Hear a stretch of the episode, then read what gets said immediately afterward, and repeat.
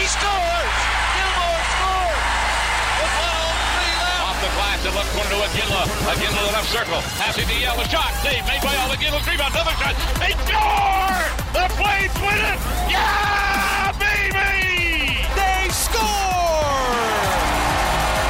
And the sea of red erupts. Flames Talk starts now on Sportsnet 960 The Fan. Here's Pat Steinberg.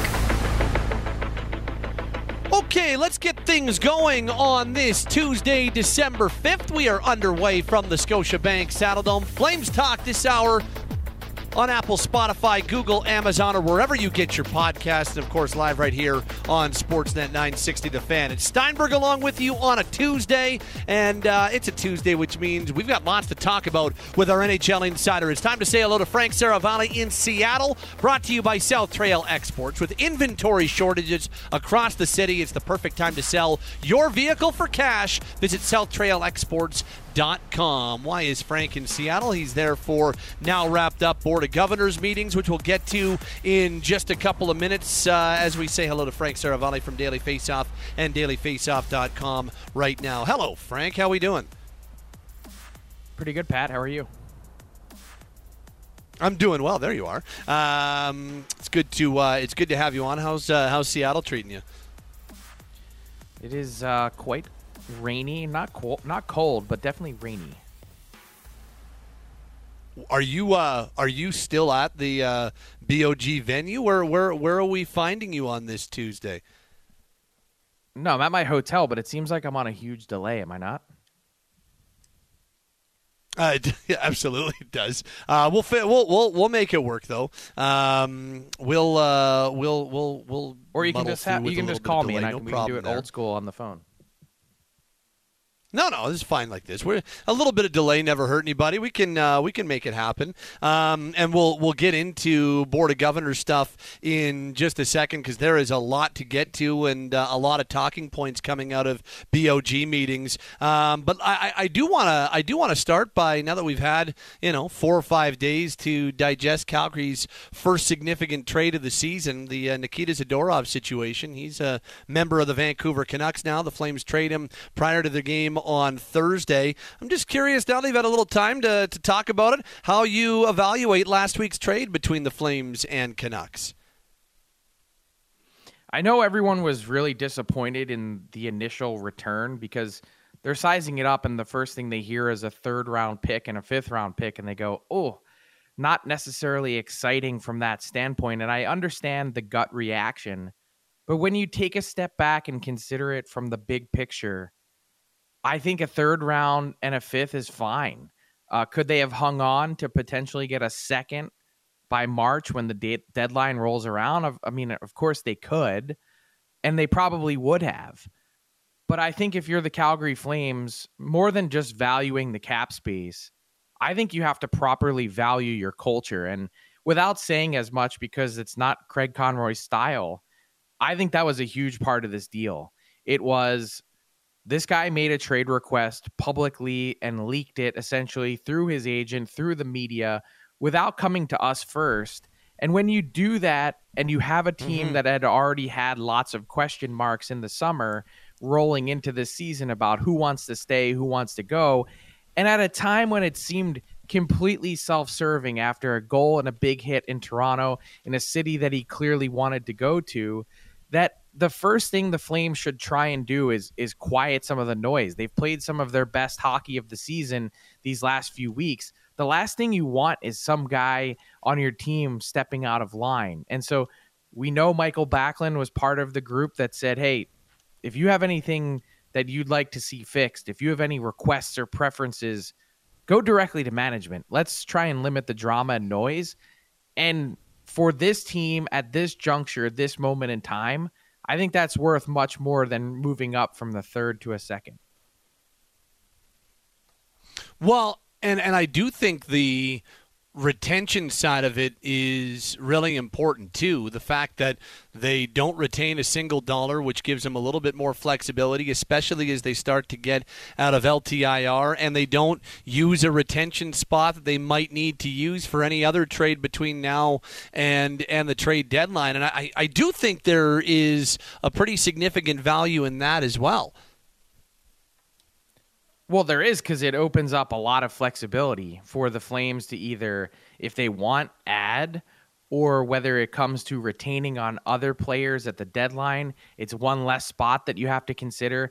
And more than that, you could also potentially maximize and or flex your cap space muscle and take on contracts that might not work for teams to try and juice – some return later. So there is real tangible value in that cap space in freeing up the whole thing, as we just saw with the Vancouver Canucks and what they executed in moving off of Anthony Beauvillier, you know, before that trade could be f- completed for Zadorov. If they retain any part on Beauvillier, it lessens kind of what they could do on the Zadorov front. So yeah. everything's interconnected. And so when you size all those things up, I think it helps really explain and put in perspective what Calgary was looking at when they wanted to make the move. What, what's your understanding on how involved the Toronto Maple Leafs were in potentially bringing Zadorov and, and maybe other Flames into the into their mix? I think they were pretty aggressive um, in their interest. I think their first priority was to try and get Tanev because I think that's the guy that they really wanted in Toronto. And it makes sense given the situation that they're in with John Klingberg being out, the new cap space flexibility that they have. And they wanted to, they want, I should say, in present tense, to bring in two defensemen for the price of what Klingberg cost on the salary cap. Now, will they be able to pull that off? Probably not in one transaction the Flames were one of the few teams out there, and I don't. They could never really make the money work and get that situation quite right to the point where they could get both of those guys in for that Klingberg hit. So that part sort of hung out there, and I, I still think the door is open for for Calgary and Toronto to connect on a Tanev deal. I'm not saying it's likely or that it's probable, but I certainly would put them pretty high atop the list if the Flames get to the point where they're moving Tanev that Toronto would be mm-hmm. among the teams that are interested. What what is your overall read on on Tanev? Do you feel like there is still an open door for an extension with him in Calgary, or or do you feel like going down the trade road is probably the most realistic here? I think it's probably the most realistic. I don't know what his expectations are in terms of the market, in terms of how much term he would need in order to remain a Calgary Flame. I think if he were open to something that's short term, sort of low risk, that the Flames' appetite would be more, if I'm reading the tea leaves correctly. And I, I think everyone's just concerned with the amount of wear and tear on Tanev's body. And I don't look at that as a shot across the bow at him. I'm not saying he's one of those guys that, uh, you know, just has completely lost a step and can't do it anymore. I, I think it's way more in terms of it feels like every single night you watch the Flames, he's, you know, the last week was a great example, taking the puck off the face. At some point or another, it feels like he's going down the tunnel to get some kind of treatment or something looked at. And it's by the nature of how he plays with reckless abandon that makes him of interest and intrigue to teams. But it's also a fine line. I, I do think part of the durability part has been a bit overstated or over, you know, I guess talked about. It's been it's overhyped mm-hmm. at some points because when you really dig into his games played in Calgary, he's missed I think 17 games in 4 years was the last count that I had. Yeah that's not a real significant total over four seasons. So, you know, maybe we talk about it a lot, but I know that teams internally are also there. It's it's buyer beware. If you, it's not just acquiring him, but if you were to sign him to that next deal. Last last one on the Flames, and and that's just kind of bigger picture. Does the Zadorov situation in your mind and the fact they moved him out, does, does that does that give you an indication, or should it give us an indication as to any which way their direction might be pointing, or is that more of a vacuum because there was such a public trade request? I view it as a bit of a vacuum. Like I know why people would look at it and say, "Oh, this is the opening of the door. This is, you know, the beginning of how the Flames start to dismantle this and pick apart the pieces." I think they're very much still looking at this like, "Hey, let's see what happens from here." Trading Nikita Zadorov isn't going to really impact our playoff chances one way or the other. Let's rid ourselves from a distraction that was lingering let's move forward together and then let's see what happens on the back end of that. Yep. Yeah, that's kind of that's kind of what the feel is on the ground here as well, and and I also think that that point you bring up is important as well. I, I think it was important to do this in an expedited fashion because I do think there was a distraction element that played into this. So uh, I think that's really well said. We're chatting with Frank Seravalli. He's our daily face-off NHL insider, joining us from Seattle on this Tuesday Flames talk. What's Frank doing in Seattle? Well, he's there for NHL Board of Governors meetings with which uh, have wrapped up on this Tuesday. Let's uh, let's dive right in because there are a lot of different talking points and a lot of different nuggets of information that uh, you were able to mine from Board of Governors meetings. Let's just start with with some of Monday's news and, and start with the salary cap. Uh, we we've been expecting a rise in next year's salary cap for quite some time. So what do we know? What can you tell us about what next year's cap is trending towards? Yeah, it's not really hard news, Pat, because we've known about this formula for a while. But basically, the NHL confirmed to the Board of Governors on Monday that the league is on track for next year's salary cap to be at $87.7 million. And this year, it was at 83 and a half. So what we're talking about is a 4.2 million dollar increase and that's really exactly what the collective bargaining agreement with the NHLPA calls for coming out of the pandemic once the players paid off the debt from players to owners, which we believe is either now happened or is very close to happening, that the cap will increase 5%. So 5% on top of 83 and a half gets you to 87.675 million, also known as 87.7, and that's really where the projection is heading into next season. I use the word projection because well, on the one hand, it's kind of the minimum of what we're looking at.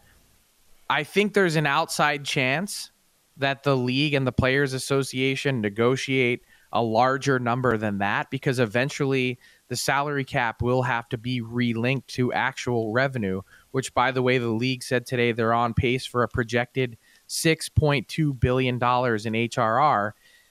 Right now that would roughly equate to a 95 million dollar salary cap. So being at 87.7 next year, they're still quite a ways off from that. And by the time it relinks, you're probably talking about a hundred million bucks. So what the league would do, what the owners would do if they're smart, is smooth that out. With all due respect to Craig Conroy and anyone else that's managing a team, if I'm an NHL owner, the last thing I want to do is hand my GM a gob of of free cap space of $10 million increase in one shot. I, I just don't, I don't, it's as good as it might be for that free agent class of that year. I don't know that mm-hmm. it makes a whole lot of sense from a business perspective to do that. So when I say outside chance, the reason for that is because the league and the PA would have to negotiate an alternative. And that also means that the PA would probably have to give something up in order to make that happen. And what will that be? Well, it would be an increase in escrow, which is the dirtiest word in hockey locker rooms these days. Yeah. And so I'm not really holding my breath. Okay. Um, so that's that's the salary cap situation. How how much was expansion discussed over the last couple of days, Frank? Pretty informally, I would say that it was sort of a hey, I know this has been a topic of conversation in the media, but we're not in a position to be expanding right now. the league apprised the board of governors that they continued to receive expressions of interest from places like Seattle and Houston, Atlanta, and Quebec City, among others. Uh, but in parentheses, what I would say to that is they may not be right now, make no mistake, the NHL will be a 34 team league in the not so distant future. It's not going to be tomorrow, it's not going to be next season but the amount of money that the league could charge for an expansion fee is too good to pass up.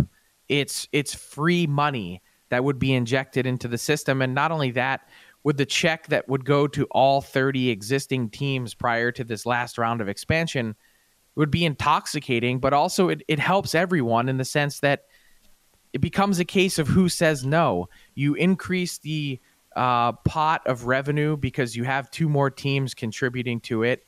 You have more eyeballs in new markets that TV partners and broadcast partners are excited about, and you add 50 plus new jobs to uh, to the players union, which certainly helps as well. So it's it's a spot where the league has has enjoyed the influx of cash over the last five years or six years since they expanded beyond 30 and it's just too good to pass up. It, you're talking about 1.2 billion dollars potentially per team.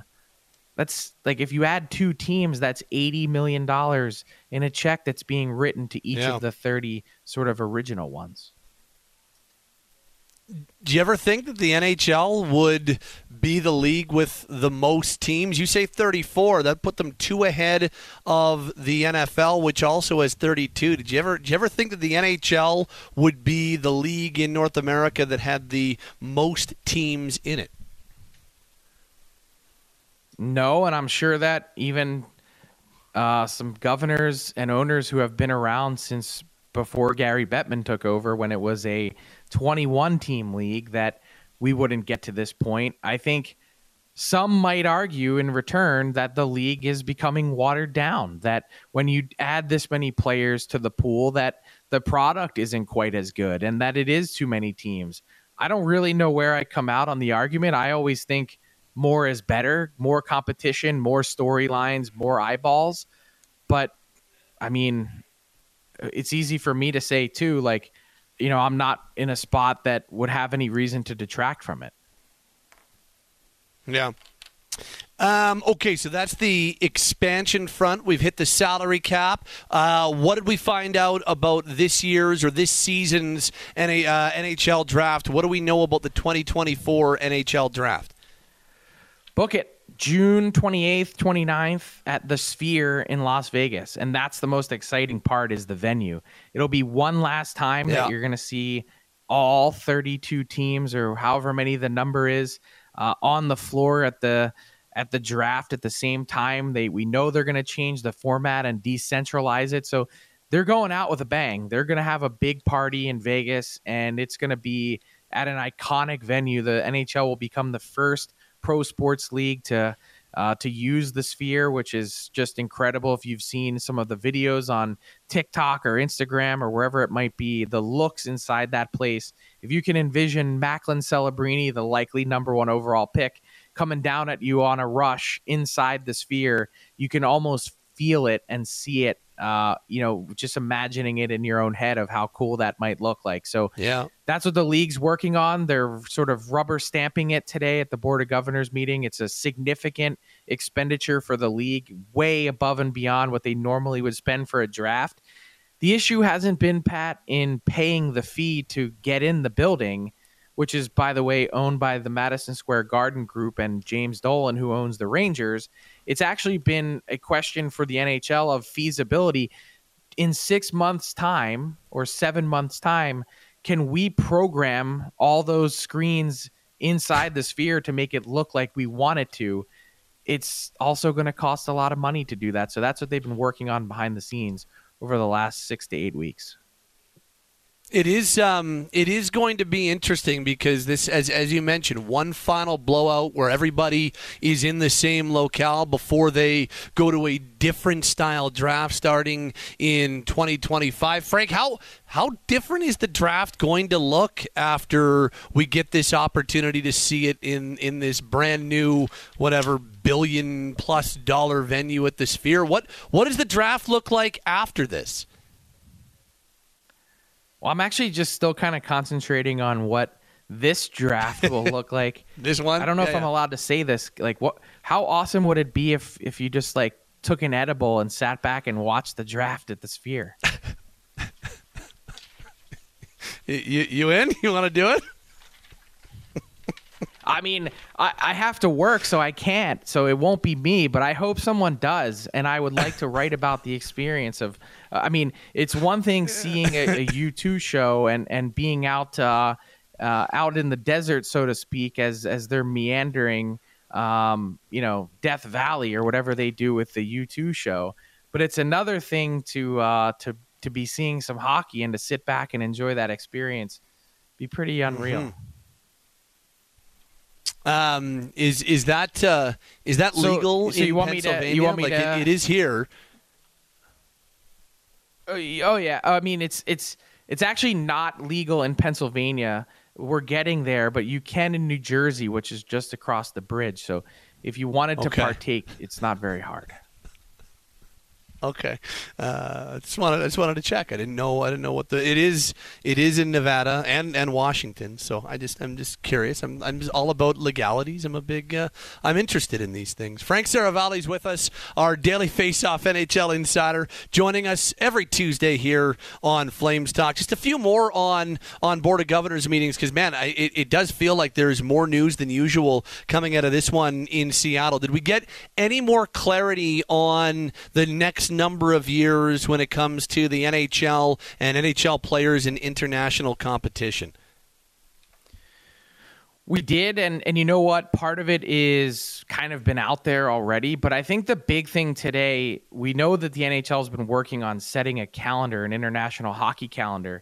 But for me, the big thing has been for the first time when talking about the 2026 Olympics, the NHL expressed some real concern about the venue. And that, you know, we're always thinking roadblocks and what could prevent NHL players from going for once, it actually might not be the NHL itself. That the league seemed to pour cold water today on on the building process of this venue in Milan, where construction actually hasn't even started yet, which is kind of amazing to think about. And there's still, even with some delays, projecting construction to end in late 2025 ahead of the 2026 Olympics, which are in the first week of February, that would leave about six to eight weeks of getting ready a venue for the Olympics, including putting in ice, hosting a test event, all those things that would come with it. So the league is already expressing some concern about, hey, what if they can't pull this off? And then on top of that, what are the alternatives? And would the league and or players still be interested in going if they didn't have the same full Olympic experience? So kind of like I'm sitting here ramming my head against the desk saying, for once, it seems like the NHL and NHLPA are on the same page. They want to try and go. Does this open the door for the league to pull back and say, hey, we're not disrupting our season for this? Yeah. It uh yeah, I, I'm I'm interested to see what type of clarity we get or or what this calendar ends up looking like. What what we're hearing in kind of the the rough details of it sounds promising, but um, I am I am interested to see how how this gets finalized in the years to come. Um, and just just one more on on board of governors meetings before we close on the uh, Oilers trade news today. Um, but what uh, what were your takeaways? I know there were a lot of people that uh, had had different takeaways from what new Senators owner Michael Andlauer had to say when when he spoke publicly. There was talk about Ottawa's future on the ice. There was talk about what their quest for a new downtown arena might be looking like. What were some of your takeaways when listening to uh, Michael Andlauer speak this week? Really, just that patience is their key. Like they're trying to take a long view, which I think you should when you acquire a new franchise. You don't want to be the guy that comes in and hacks and whacks everything and tries to put his own stamp on it. He said quite clearly, I'm here to learn. And part of that's been a learning experience when it comes to how this team performs on the ice. He's heard the chants of fire DJ raining down about DJ Smith inside Canadian Tire Center. He understands their angst, but that doesn't necessarily mean that's going to push him into making a decision. Uh, and and their president of hockey ops, Steve Staios, and making a decision on DJ Smith. They're going to be patient and see how this develops. They feel like with seven games in hand on some of their competition in the division, that they can turn this around. I would say that even though mm-hmm. it's only been a you know not quite a quarter of the season for them, that it's getting late early. They're still dragging up the rear in the Atlantic in a year in which they were supposed to have um, some expectations to be a playoff team, and I thought with this roster that they should certainly be better than they've been. And then when it comes to the arena, I think they're just doing their due diligence. Speaking of the patience, they know that with the National Capital Commission, whether it's building in downtown Ottawa, on LeBreton Flats, whatever it might be, that working with government, he goes, I don't know if you've ever worked with government before, but it takes time. Nothing really happens quickly. And that's the part here that um, they're just trying to have that long view of whenever we get our hands on a new arena, whether it might mean five, seven years or refurbishing Canadian Tire Center, we want to do it so that fans have the best in class experience. And so they're viewing Seattle and Edmonton and Montreal, then the refurbishment that they've done there, and, and the Islanders arena on Long Island. They want to make sure that they're getting their hands on the best that they possibly can for Sens fans, which if you're from Ottawa and that's your squad, that would have to make you feel pretty excited. Finally, Frank, uh, what's happening with uh, Philip Broberg in Edmonton? It's a good question. Um, you know, it's funny. There's actually been some pushback. I think there's been some questions since my report of did the Oilers actually grant permission to Broberg's camp? Uh, Broberg's camp certainly feels that that's been the case, and they've been making calls today, which is how uh, that news came out. Nonetheless, I think there's certainly an agreement that Philip Broberg could use a fresh start elsewhere. He's been a healthy scratch for significant chunks of time over these last two years. I think his confidence is rattled. And me personally, just my own opinion here, I think the Oilers have mismanaged the asset. This is a first round pick that um, really these mm-hmm. guys need trust. They need time to develop. And I get the win now mentality, but how did Oilers getting if they use Philip Broberg on the left side of their third pair than if they used Brett Kulak. Like, could they, you know, no disrespect to Kulak, but he's had a tough year. Could they not just move out Brett Kulak and free up some cap space and then opportunity for a guy that I think when you think of Philip Broberg and what's unfolded in Edmonton, I don't, I don't think he's been a failure. I think he just hasn't properly been tested. And that part I think is kind of what sticks out to me is it feels like they could do some more digging and uncovering before they decided to pull that trigger. Yeah. Well, two things. We uh, got through the delay. It ended up being just fine. Uh, so it's. I'm, I'm, glad we were able to make everything work technically. So that's number one. Number two, get home safe from uh, Seattle, my friend. Great stuff. Awesome reporting from Board of Governors meetings and uh, a ton of intel coming from Seattle. Thanks for doing this as always, Frankie. We'll hear you on the morning show later this week, and uh, we will talk to you next week. Thank you, pal. Sounds good, Pat. Have a good one. Uh, you as well. Frank Seravalli is our daily face-off NHL insider. He joins us Tuesdays, and he joins us brought to you by South Trail Exports. With inventory shortages across the city, it's the perfect time to sell your vehicle for cash. Visit southtrailexports.com. This is Flames Talk. Join the conversation at 960 960. Sportsnet 960 The Fan. All right, time for our Daily Flames roundtable on this Tuesday, brought to you by Mercedes Benz Country Hills. The GLC 300 4MATIC Coupe is built for winter. Loyalty lease rate of 3.99% on a 48 month lease. Zero down for 1,099 a month. No payments until 2024. It's Steinberg, Aaron Vickers, and now the voice of the Flames, Derek Wills, joins us. We're uh, all here at the Hot Stove Lounge at the Scotiabank Saddledome for today's Daily Flames Roundtable. Well, I, I don't know if this was, well, in fact, I know this wasn't worst case scenario for the Flames, but wasn't best case scenario either. Best case scenario on Jacob Markstrom would have been, yeah, just stung him a little bit. He was good to go, and uh, he's starting Tuesday night against Minnesota. That is not the case. Uh, what we found out Tuesday morning, Jacob Markstrom, week to week with a broken finger, sustained at practice on Monday. No surgery needed, but for the time being, for the next week plus, it's going to be Dan Vladar and Dustin Wolf as Calgary's goaltending tandem. So just, I'm just curious now that we've had a few hours to digest this, boys. What's uh, the reaction to Tuesday's Jacob Markstrom news? Well, it's bad news, but it could be worse news. I was worried he was going to be out longer term. It sounds like it'll be probably less than a month. And I know that there were a lot of people who, after watching the video, said, Why are you doing that in practice? Well, what do you want the guy to do? To take his foot off the gas? Was there, did there end up being video of it? I'm pretty sure I saw some comments about people seeing what happened, Oh, or maybe they were just commenting on what was reported uh, to happen. That you know he dove across the crease and uh, made a save with his blocker hand. Uh, unfortunately, not on the blocker side, but on the side without protection. Yeah. And, um, my pushback on that would be, I would want my players competing in practice. You know, play like you practice, and he's played very well this season. So it's bad for him and bad for the team, but other than center and maybe even including center, I would say the position the Flames are deepest at is in net. You've got a number one goaltender in Jacob Markstrom. You've got a guy who I think is a good number two goaltender who could potentially turn into a number one in Dan Vladar.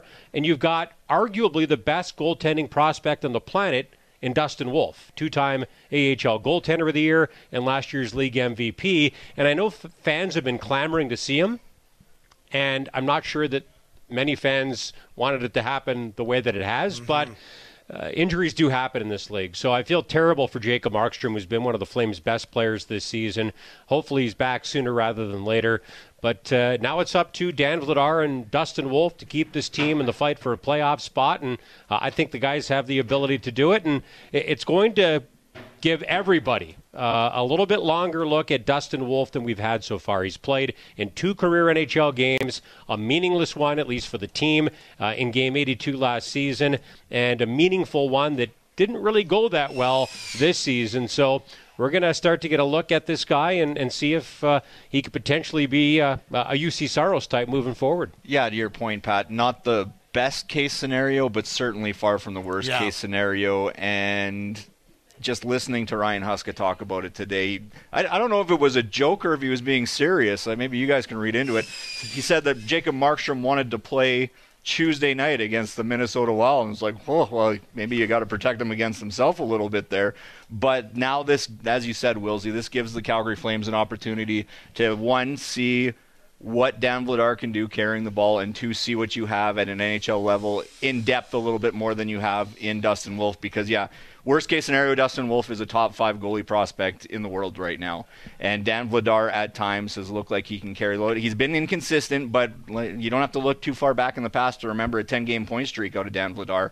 And this is, to me, a pivotal time for the Calgary Flames in their schedule, crawling their way out of the hole they dug themselves early in the season. And Jacob Markstrom was a massive part in the Calgary Flames being able to turn that six game losing streak and that 2 7 and 1 start into something a little closer to 500. So now it'll be on Dan Vladar and Dustin Wolf to pick up that slack. And I'm just curious to see how it'll unfold for them because the Flames Yeah. play eight games in 14 days and 10 games in 19 days coming up. So there's certainly not going to be a shortage of seeing Vladar and Wolf but yeah, ideally you'd like to have your number one and Jacob Markstrom in there. Well, and and Wilsey, it was something that, that you asked Ryan Huska in in the news conference uh, on Tuesday morning, and and I think it's it's important that look. There's never good timing to lose your number one goaltender, but you, you feel a whole lot better about it now than you would have if this happened in October. Like the way Jacob was playing in October and how he was holding the team in, but the team game was just a, a, a bit messier, a lot messier, and, and things were a whole lot more connect, a whole lot less connected then. Um, I think you feel a whole lot better about the way the team is playing. So I think for that reason, you feel a whole lot better that you can stay as or close to competitive with a Vladar Wolf tandem if it's two weeks, if it's two and a half weeks, and you know if that's eight games, well, it's four and four or five and three or however it's end up ended up being split.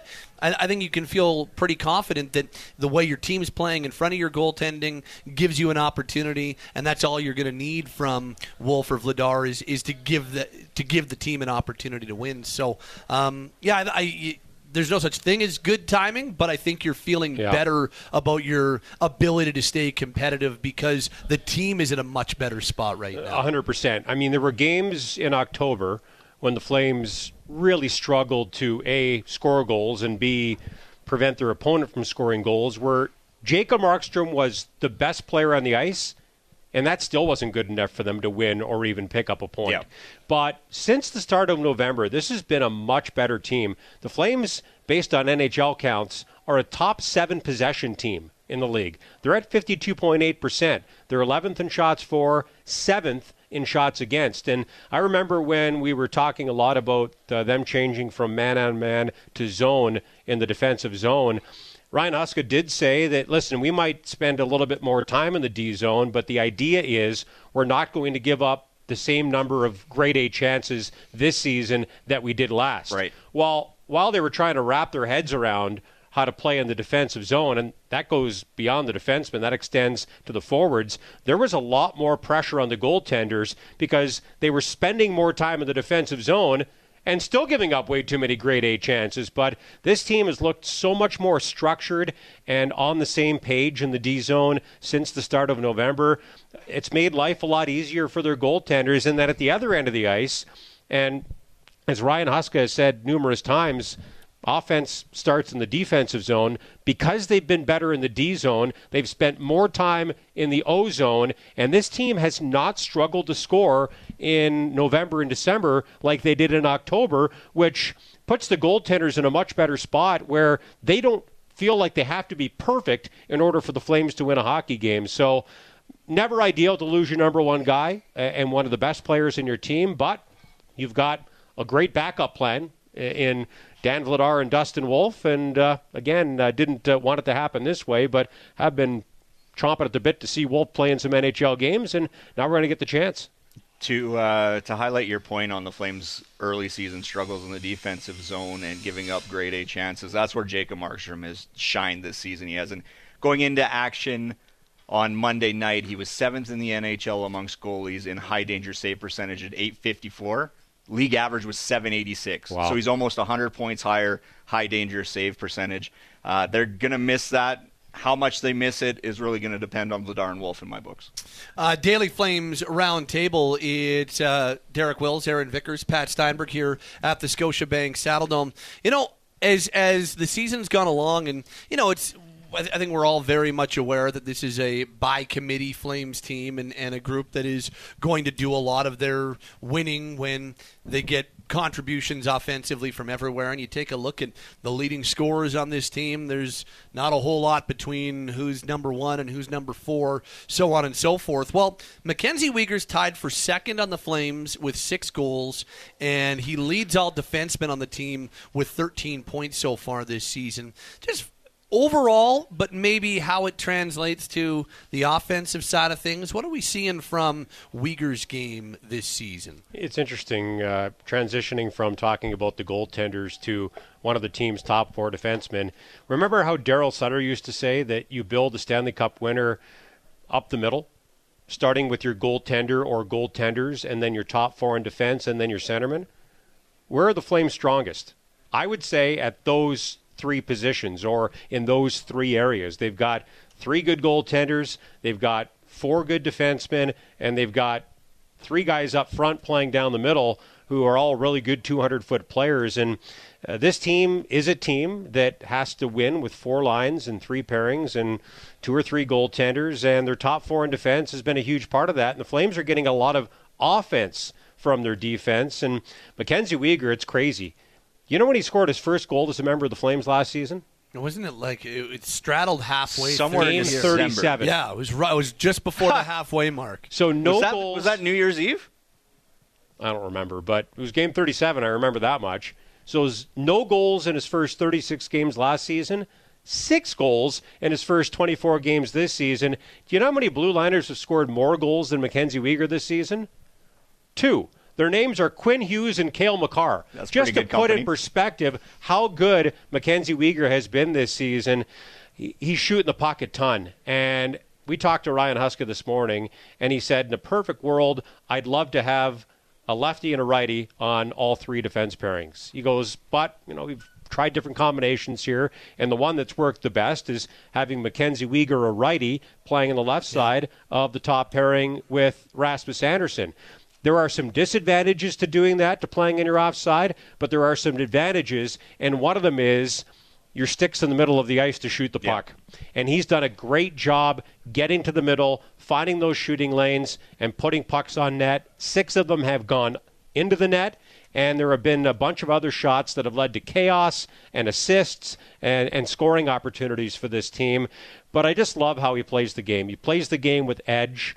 Uh, he's an intelligent player at both ends of the ice, and he makes some mistakes, but when you consider how much he plays, he doesn't make that many. And uh, there's way more good than bad with Mackenzie Weegar.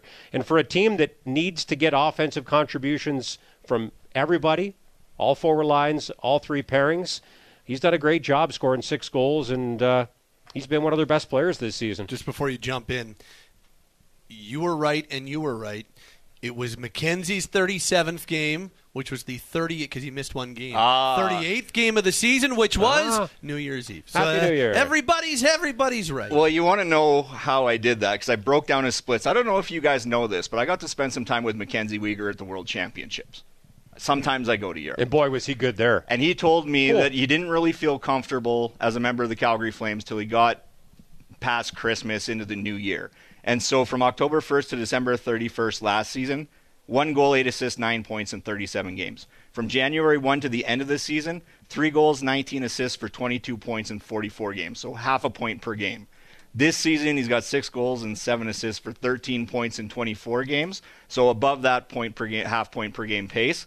He's just gotten more and more comfortable as he settled into Calgary, and now is starting to translate into the offensive production. And he's on pace now for 21 goals, which would be a career high at any level for him. We're talking junior. As far back as elite prospects will go with Mackenzie Weegar, he hasn't scored more than 14 at any level, and he's on pace right now for 21. Now, is he going to get there? I mean, that's pretty lofty, but he's put in the work to get the start going, and he's on pace for 45 points. His NHL career high is 44 in 21 22. So he's just settled in, got comfortable, and he's just managed to layer, add another layer, add another layer, add another layer to his game, and we're seeing it in his production. Yeah, I'm I, I'm really impressed with like this guy this guy has gone from settling in as a member of the Flames and, and finding his niche last year to now being one of their offensive leaders and he's gone from settling in to now okay I'm I'm going to assert myself on a regular basis. And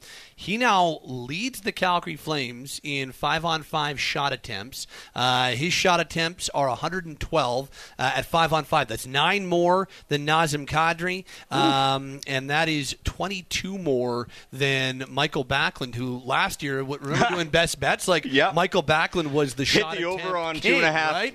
and three and a half. He hit it about like 12 games in a row. And when you count in power play time, where MacKenzie hasn't always been a mainstay, has been more and more recently, he's second to Kadri in shot attempts. And like that just tells you that this guy has made a very, very pointed effort to be a little bit more involved in that respect. And and guys, I at least in, in my opinion, I don't know if you guys disagree, but I haven't seen him uh, go from you know taking that step and being more involved in that regard um, and and having that impact the other side of his game. I still think he's been an impactful defenseman uh, at, at both ends of the ice. So I, I'm really impressed with what I'm seeing from MacKenzie. I, I think that assertiveness and that ability to um, just continue to to, I, I've really liked what I've seen, and, and it's been noticeable, even going back to about midway through last year, how much more assertive he's been in putting pucks on net. Like he's approaching, you know, he's not that far off from halfway from the shot attempts he had last year, uh, and we're just over a quarter of the way through the season. Mm-hmm. So it's it's definitely been an area that he has made a, a, a, concerted effort in, and I've been very impressed by it. I think sometimes we might underestimate how challenging it is off the ice and on the ice for players who get traded. Especially when they're probably not expecting to, to get right. traded, like Jonathan Huberdeau and Mackenzie Weegar. So, yeah, he's settled in. He is a, a top pairing defenseman. And not only has he scored six goals, he scored some big goals, guys. Think about the Flames' last two wins. He scores the game winning goal with 4.8 seconds left in overtime. Looked a lot like Bobby Orr in a 2 1 victory over the Golden Knights last Tuesday. And then he scores the game tying goal with 2 minutes and 41 seconds remaining in regulation time in their 4 3 overtime victory over the Stars last Thursday. So this guy's stepping up when his team needs him to. And, you know, if we're nitpicking, I'd like to see his partner start to shoot the puck a little bit more. And I think Flames coaches would as well. Uh, Rasmus Andersson, as far as Flames defensemen are concerned, I think he's got the best shot. I'd like to see him use it more. Five on five and on the power play. Uh, but that's been a really good pairing for the Flames, and, and Weegar's been leading the way. And I say all this world stuff tongue in cheek just to get a rise out of you, Pat, because I know you love European vacations. But I do wonder how much being a mainstay for Team Canada at the World Champ. He was far and away the number one defenseman in my books. Yeah. Was the number one player in the tournament. Had 11 points in 10 games, helping Canada to gold. I think he's just continued to build that momentum from yeah. starting to feel good in Calgary in the new year to being an absolute force of the World Championship for Calgary to coming back here and feeling like he could be a top pairing or a number one defenseman. Pat likes European vacations. I like Christmas Vacation. I believe it's the best Christmas movie that's ever been made. Hmm ever. Agree or disagree? I've I've never seen Christmas Vacation. Oh my God! This guy's never seen Rocky, any of them, or Christmas Vacation. I mean, I don't think uh, uh, Rocky. I can understand that, although I don't really. I've I've seen I've seen Rocky one and two. I'm like they're fine. Uh, Rocky Four is the best in my books. Yeah, just saying. I agree with you. I haven't seen Rocky um, three or four. Terms of Christmas movies, I don't have an actual that's ranking. A, no, but no, Elf. we're not doing I this on Elf. December fifth. We're not. We it's, we're not doing. This. I'm going to lend you the Blu-ray, and you're going to watch it. I do. Do you I, have a DVD player? Uh, I'm pretty sure I can find it on demand somewhere. I'm okay. sure it's. A, believe it. Sorry, a Blu-ray player. when was the last? When was the last time you used a DVD player? Like honestly, no. You know what? We don't have time for this. We've got to take a break. Okay, bye. Um, I, will make sure I watch Christmas Vacation just for you, though. Um, he's Derek. He's Vickers. My name is Pat, and that'll wrap us up this hour on Flames Talk. Thanks to Cam and Taylor, our producers back downtown. And that'll do it on our Daily Flames Roundtable. Brought to you, as always, by Mercedes Benz Country Hills. The GLC 300 4MATIC Coupe is built for winter. Loyalty lease rate of 3.99% on a 48 month lease. Zero down for 1,099 a month. No payments until 2024.